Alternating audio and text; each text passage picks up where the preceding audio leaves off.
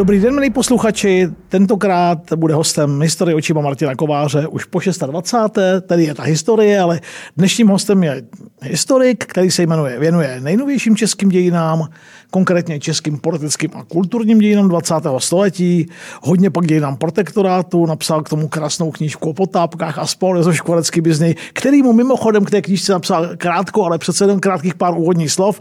Josef Škvarecký by z toho měl velikou radost, kdyby viděl, jak tu knížku mají lidi rádi.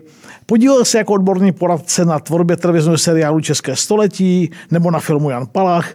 Taky laureát ceny Neuron pro mladé vědce za rok 2015 Svoru společenské vědy a e, v neposlední řadě ředitel kulturně vzdělávací a vědecké společnosti Collegium Bohemicum, které se věnuje zejména česko-německým vztahům a kulturnímu dědictví německy mluvícího obyvatelstva v českých zemích, abych to řekl dobře. A taky je to docent na Pedagogické fakultě Univerzity Karlovy. Můj dnešní host, docent Petr Koura. Ahoj Petře. Ahoj Martine. Já ti moc děkuji, že jsi udělal čas. Nemoci nám toto zasahovali, plánovali jsme to dlouho. Tak eh, pod tvým vedením vznikla v kolegiu výstava Naši Němci. Budeme si povídat vlastně na tohle téma. Hmm. Tak eh, já bych tě na začátek asi poprosil, jestli bys tuhle výstavu nepředstavil, protože to je věc, která fakt stojí za vidění, tak nalákáme posluchače do Ústí nad Labem. Docent Petr Koura a jeho výstava Naši Němci v Ústí. Eh, tak možná to bude trošku delší, protože ta výstava je velká. Jak, by, jak, řík, jak říkal pan šéf-redaktor, uh, ať to je klidně dlouhý. Tak ať je to klidně dlouhý. Já jsem měl včera komentovanou prohlídku pro veřejnost, eh, trvala dvě a půl hodiny a eh, prošli jsme asi tak čtvrtinu té výstavy.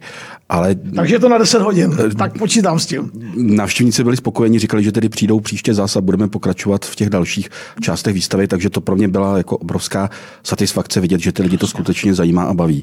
Ta výstava má tedy 20 výstavních místností, je umístěna ve dvou patrech a celkově zabírá 14 metrů čtverečních. Takže to, je, je to fakt velké, člověk si to neuvědomuje, jak velké to je? Uh, odhaduji, nemám to přesně spočítané, že tam je 500 exponátů asi, takže uh, kolem 500 exponátů, takže než to člověk projde, skutečně to zabere No kdybychom hodně. to vzali exponát minutu, no pane jo. takže to ne, uh, takhle to dopodobna nepůjdeme. Takže řekl bych, že ta výstava je moderní, multimediální, jak si návštěvník si tam může spoustu věcí osahat, takže my říkáme, že to klasické nedotýkejte se, prosím, tady neplatí, naopak. Eh, dotýkání je žádoucí. Do not touch, please, jak to známe z Anglie, jo? Přesně tak, tak tady je to úplně jinak. A eh, tematicky tedy to začíná v raném středověku a končí to v tom krvavém 20. století. Eh, takže skutečně ten záběr je veliký. A co teda ten návštěvník uvidí? Tak uvidí třeba gotickou Madonu, Eh, která vznikla v Poríní.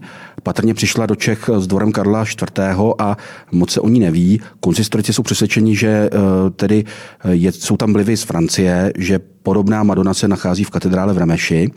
No a čím pro mě teda byla hodně zajímavá, je, že byla nalezena v květnu 45 v bytě konfidenta gestapa Jaroslava Nachtmana a jak se tam dostala, zatím nikdo neví. On Nachtmanovi psal Jirka Padevět, jeden z našich knížek. No. Přesně tak, tomu jsem telefonoval, když jsem to zjistil, jestli o tom něco neví. Tak, a co Jiří uh, na to? Jiří říká, že se Nachtman přátelil s nějakými uh, antikváři, Eh, starožitníky a že teda to mohlo pocházet z těchto kruhů. Uh-huh, Ale jak si nikdo zatím nezmapoval cestu Madony do... Na Tmanově bytě tahle Madonna. Ano.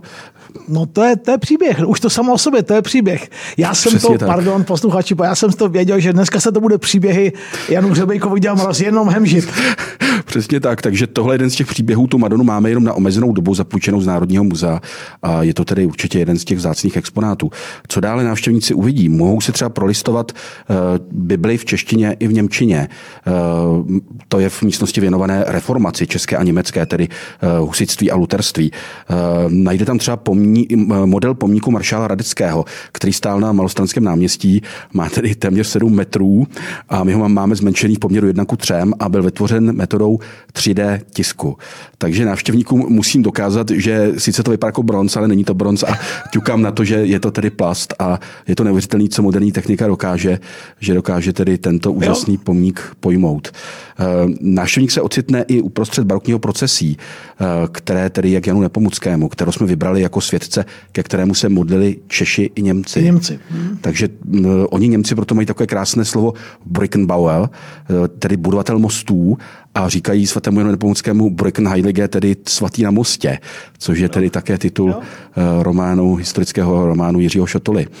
Takže proto jsme vybrali Jana Nepomuckého a kromě krásných barokních soch z Národní galerie, tam návštěvník uvidí i moderní Eh, vymoženost a sice mm, interaktivní mapu nepomucenských památek, která má asi 4,5 tisíce záznamů, takže si ten návštěvník může najít místo, odkud pochází, odkud přijel a tam uvidí, kde jsou sochy Jana Nepomuckého, kostely, kaple a tak dále.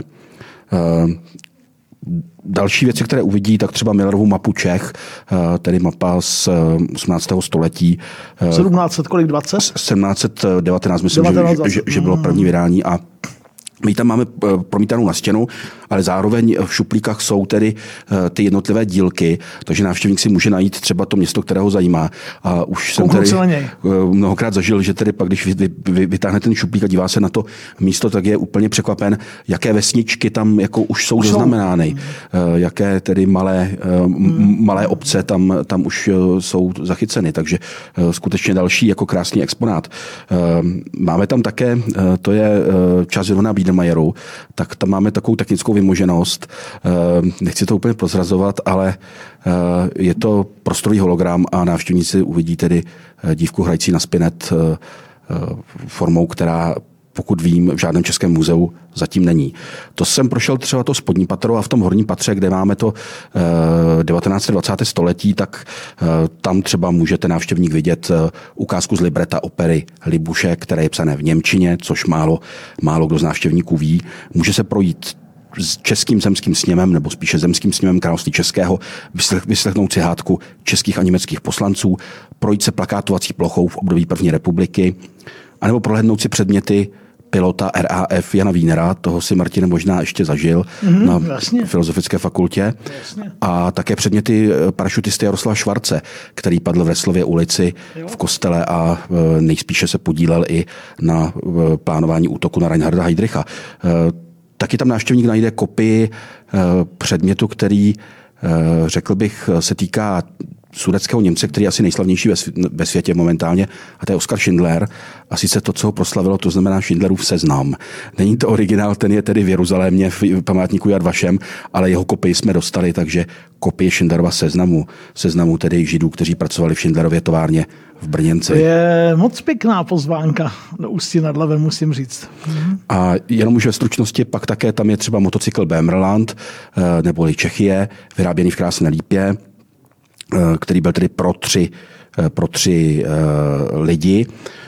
A v té další části, která je věnovaná lidové kultuře, tak si může návštěvník prolínout modely čtyř německých domů, Eh, Chebský dům, Bolarský dům, Broumovský a Podstávkový. Eh, a pak tam je taková část, kde jsou eh, repliky jednotlivých míst, takže může návštěvník posedět v hospodě v Lokti nad Ohří, v secesním hotele, hotelu v Liberci, může si prohlédnout muzeum v Opavě, posedět ve funkcionalistické vile v Brně a úplně na závěr se může posadit do pražské kavárny, kde si může vyslechnout rozhovor tří mužů, a sice Ferdinanda Peroutky, Karla Čapka a Maxe Broda.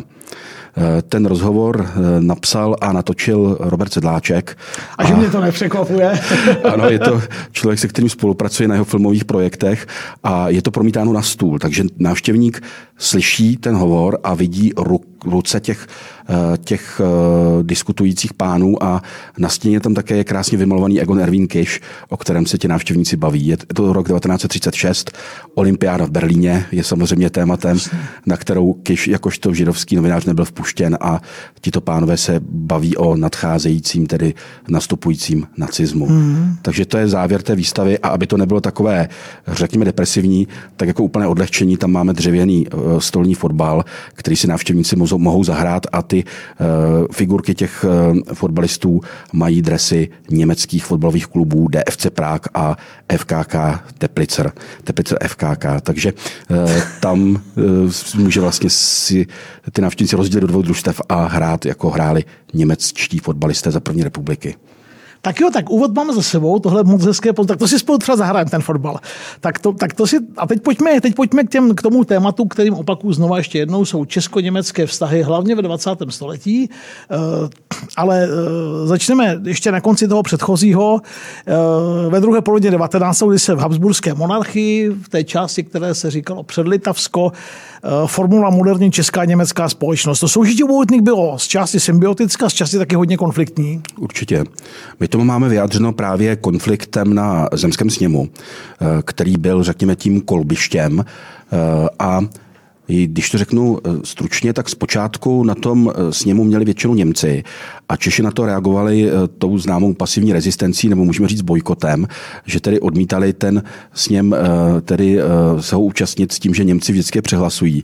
A teď je zajímavé, že na konci existence toho sněmu se karta obrátila a bylo víc Čechů. A naopak tuto taktiku začali volit Němci, takže eh, když se dostali do menšiny, tak začali, eh, převzali vlastně tu, tu českou taktiku. Českou taktiku. Hmm. A ten sněm byl v roce 1912-13 byl paralizován hádky, hádkami mezi těmi Čechy a Němci a natolik, že císař ho rozpustil. Takže my tam máme i zdramatizovanou hádku na základě stenografických protokolů. Mm-hmm. Někteří návštěvníci se ptají... genau, přesně tak. A někteří návštěvníci se jako ptají, jestli je to autentická nahrávka, tak jim vysvětlujeme, že teda nahrávání zvuku v téhle době ještě jako bylo hodně v plenkách, tak možná na nějaké ty voskové válečky, ale že teda se nenahrávali jednání, ale stenografovali, takže máme přesně dochováno, co kdo tam říkal a tu jednu hádku, kterou vyvolal Antonín Švehla, eh, tak jsme jsme tam eh, nechali zdramatizovat herce z Ústeckého činoherního studia. Takže ten konflikt mezi Čechy a Němci skutečně je eh, na přelomu 19. 20. století veliký. Je zajímavé, že třeba na Moravě tak tam nedošlo k tomu konfliktu. Tam na půdě zemského sněmu... Čím to je? No, Češi a Němci tam udělali takovou dohodu, které se říká Moravský pakt nebo Moravské vyrovnání, kterým Němci akceptovali to, že Češi populačně rostou a vlastně si zabezpečili do budoucna eh, to určité postavení eh, tedy v tom zemském sněmu a celkově na Moravě a prostě dokázali se dohodnout. Takže... Zatímco v Čechách to byly bouřlivé roky, řečeno s Henrym Kissingerem. Přesně tak, v Čechách se to stále nedařilo a eh, jedním z těch, jedna z těch front byl třeba jazyk, kdy tedy Češi chtěli, aby tedy nejprve podání na úřady mohly, mohla být v češtině, to dosáhli, ale pak chtěli, aby i vnitřní vyřizování toho podání bylo v češtině, to znamená, aby se němečtí úředníci naučili česky. S tím přišel eh, ministerský předseda Kazimír Bádeny a musel odstoupit. Bádenyho jazyk pro posluchače, Bádenyho jazyková nařízení. Přesně tak a je to docela zajímavé, že to není jenom nějaká epizoda z toho 19. století, ale tam došlo k pouličním bouřím, a pro mě to předznamenává to 20. století, že do té politiky nám začínají vstupovat ty masy. Už se to neřeší třeba na těch, na těch sněmech, jako to bylo v době šlechty, že šlechta na zemském sněmu eh, řeší eh, ty záležitosti a někdy si ty šlechtici poperou a někdy spolupracují, ale tady nám vstupují masy na ulice, začínají třeba demolovat eh, obchody, které s tím nějak nesouvisí. Promiň, a... to je to, co třeba do britské politiky nenápadně vnesl Joe Chamberlain. Hmm taková ta street politics. Ano. A je to přesně ta doba, o které ty mluvíš. Jsme hmm. v první dekádě 20. století hmm. a úplně to proměnilo, jak to znám z té druhé strany, úplně to proměnilo britskou politiku. Ano. Hmm. Takže něco podobného vidíme i v Čechách a takže ten česko-německý spor přechází na, na ty ulice a uh, začíná už tedy jít poměrně hmm. do tuhého. Uh, tam, tedy už se vlastně diskutuje o tom, že by se rozdělilo to království české na českou část a německou část. Když se prostě nedokážeme dohodnout, tak se rozdělíme a Češi si budou vládnout sami a Němci si budou vládnout sami. Takže tohle vlastně se už eh, v téhle době objevuje. Petře, pak přišla válka, ty vztahy byly, ty to říkáš, vyhrocené už předtím. Co, co, co s tím udělala válka s česko-německými vztahy? Jaké to bylo? No.